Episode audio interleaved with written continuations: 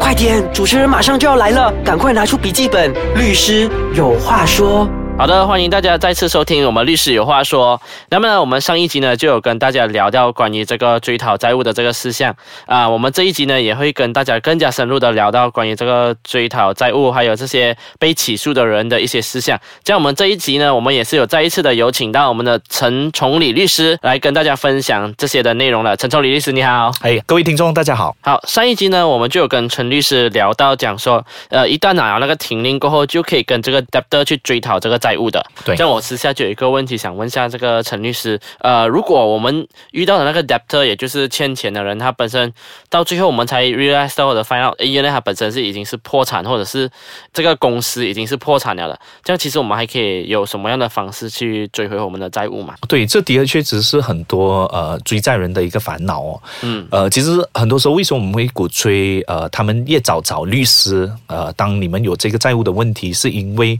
假设说我们律师在看。案件的时候，发现到对方有把这个自己的 asset 传涉的这些嫌疑的话呢，更早的方案可以被提出来。那当然，最坏的情况下就是，如果说对方已经被其他债主 bankrupt，或者是他是个 company 被其他债主 wound up 的时候呢，嗯，那唯一的可能性的话呢，就是你拿到了这个停令的时候呢，我们呃根据这个 insolvency officer。或者是 insolvency department，或者是 bankruptcy department，嗯，呃，我们需要发一个东西，我们叫 proof of debt。proof of debt 就是说，呃，跟这个 officer 讲说。他欠我这样子的钱，那他一个证明，对。那么它的功用是在于，假设说这个破产的人或者破产的公司，到时候有 asset 的话呢，那么这 insolvency officer 还有这个 bankruptcy officer 要根据那个 asset 来分。不通常一个 company 或者一个人已经 bankrupt 跟 one up 的时候，得这个追讨回来这个 asset 的这个保险率，应该就属于比较不乐观。好的，呃，谢谢陈律师。这样我们还有另外一个问题，就是想说，其实，在法律上。啊，有多少种的方式可以去追讨一个债务的呢？呃，当然，追讨债务除了刚才我你提到的这个去把 individual bankrupt 或者把一个 company wound up 的话呢，呃，比较常见的方式还有其他的几种，比方说有一个方式我们叫 judgment debtor summons。OK，呃，这个的话就是你用那个停令叫法庭出一个停令，叫对方来法院。然后给口供来证明他有多少财产，然后过再叫法院根据他的财产呢来进行停令，叫他还钱。另外一个办法呢是，如果对方有这个呃银行户口的话呢，他们可以发这个叫 garnish order 的。那么这 garnish order 是针对这个银行。把这个 order serve 给银行了过后，银行要直接还给呃这个客户的，是直接还给那个直接客户对对。那么呃再来的话，如果对方有 landed properties 的话，他还可以用 prohibitory order，就是申请把这个物质拍卖啊。但是这一个是属于比较呃贵的。一个方式，因为要拍卖这个的东西，它有一些工序，比方说要 appoint 一个 valuer 这些的东西。啊，还有另外一个常见的东西是，如果它的有物质的话，那它物质里面有 personal assets 啊，belongings 的时候，也可以申请拿停令，把这个里面的东西封锁，然后过后卖了，把所卖的所得来。呃，偿还这个客户的这个债务，呃，这些是属于比较常见的，常见的啦，这些都是对。好，我们谢谢我们的陈律师，这样我们现在就休息一下，过后我们回来呢，我们将会跟大家讨论更加多是关于这个被起诉的，也就是说，如果有人啊，你是欠别人债务的话，或者是你在后面收到一个律师信讲说啊，你欠某某人那个债务的话，你其实应该要怎么做的呢？好的，欢迎大家回来收听我们的律师有话说。那么呢，我们现场呢还是有我们的陈律师跟大家分享关于这个债务的这些问题啦。好，这样我们现在其实是要换另外一个角度，也就是说，呃，如果我本身其实是一个被起诉的人，也就是说我本身是那个 creditor，这样子的话，呃，陈律师啊，我当我收到这个。对方来的这个律师信过后，其实我有什么样的东西可以做的呢？其实，在收到一个律师信的时候呢，通常一封律师信里面会有提出这个时限，啊，通常会给一个五天啊、七天的时间。啊，假如说收到信的时候是太迟了，过后呢，其实不要慌。呃，他其实基本上他可以做两样东西。第一是 call 呃联络那个呃寄件人的那个律师楼，跟他讨更多的时间，因为可可以解释说，比方说我需要去见一个律师，呃，另外一个东西是，当然是直接去找这个律师楼，嗯，呃，再不然的话，还有一个第三个方案，比方说这个的东西你都不打算去这个争辩的话呢，那么当然就是跟对方协商。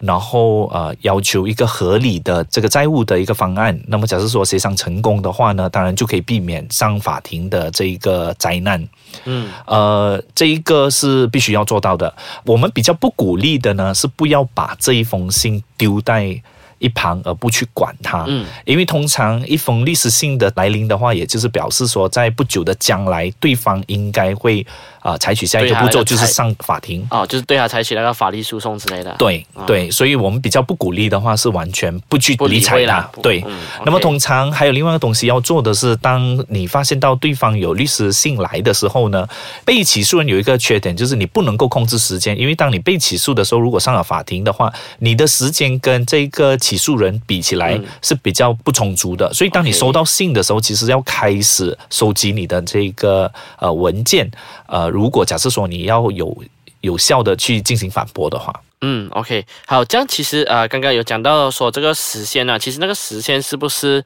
就是那个还钱的这个时限，对吗？呃，这个时限不是我们上一集讲的那一个六年的这个东西，而是。这个律师楼他们在出信的话，因为他要避免说你不回，说通常我们会放一个时限，但是这个时限在法律上其实是呃没有真正的一个效用。但是只要终究你要有一个答复的话，呃，不然的话到时候上法庭的话，法官有些时候会急，为什么你没有回答这个问题，而变成把你的这个本来一个很好的一个案件看成啊比较有不好的影响，不好影响。好，对，好，这其实啊刚刚有讲到就是会收到那个律师信，对，这其实有没有可能讲说？如果我本身是一个 creditor，就是我知道有人要起诉我了，对，这样我看到那个律师信来之前，我就躲避啊，或者是拒绝去收这个律师信啊，可以这样子做了嘛？其实，呃，这个的东西在法律上其实是不应该的，呃，但是这个在我们呃律师事务所时常会碰到这样子的问题，嗯，那基本上这个的东西，如果说呃再走下去的话，呃，如果我们的信如果没有很好的不能够拿到呃这个接收的这个证明的时候呢，当时候我们通常会直接叫。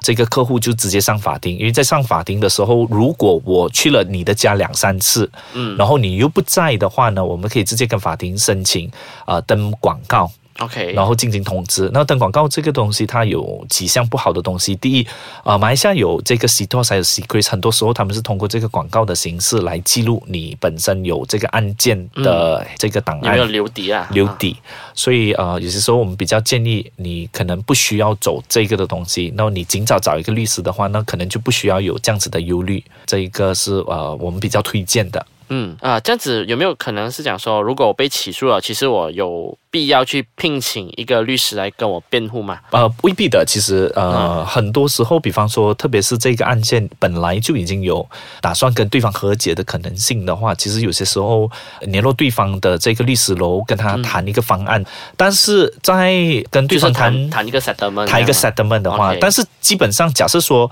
呃，这个客户本身在书写方面的能力不足的话，呃，我们通常会鼓励这个客户必须找一个律师。为什么？因为你的这个 settlement 的方案，你不能够很好的用一个呃，我们讲白纸黑字表达出来的话，其实他的这个 settlement 可能是一个不漂亮的这个 settlement。但是，假如说这个人有能力用白纸黑字表达能力出来的话，那基本上他有足够的这个解决这个的问题的话，是不需要用这个律师的。嗯，好了，这样其实还有最后就一个问题，就想说，其实如果我们是被起诉的话，然后呃，这个这个对方已经拿到这个庭令，其实我还能不能上诉嘛？对，在马来西亚的话，呃，任何一个诉讼案，嗯，哪怕你是在地方庭或者是推事庭或者是在高庭的话，你都有两次上诉的机会，基本上基本上。但是呃，如果说你在低庭的话呢，任何的数目少过两百五十千的话呢，呃，这个两次的上诉的话，你最后一次的上诉的话，这个门槛会比较高。法官要看更多的东西，不然的话，基本上呃，任何的东西输了的话，你都会有两次上诉的这个机会。机会了，OK OK，好的，好，我们非常谢谢我们的陈律师呢，这一期也是来到我们的艾斯卡枪的，跟大家分享关于这个啊追讨债务的这个事项，非常谢谢陈律师。好，这样呢，我们。下一集呢就会跟大家聊更加多关于其他的那种课题的这个法律的事项。这样如果大家有兴趣继续留意我们的这个法律课题的话，大家可以上到我们的 website triple w dot ice kacang dot com dot ny 去了解，或者是上到我们的面子书，也就是 ice kacang，或者是我们这个律师有话说的面子书去继续留守我们的这些课题。好的，谢谢大家。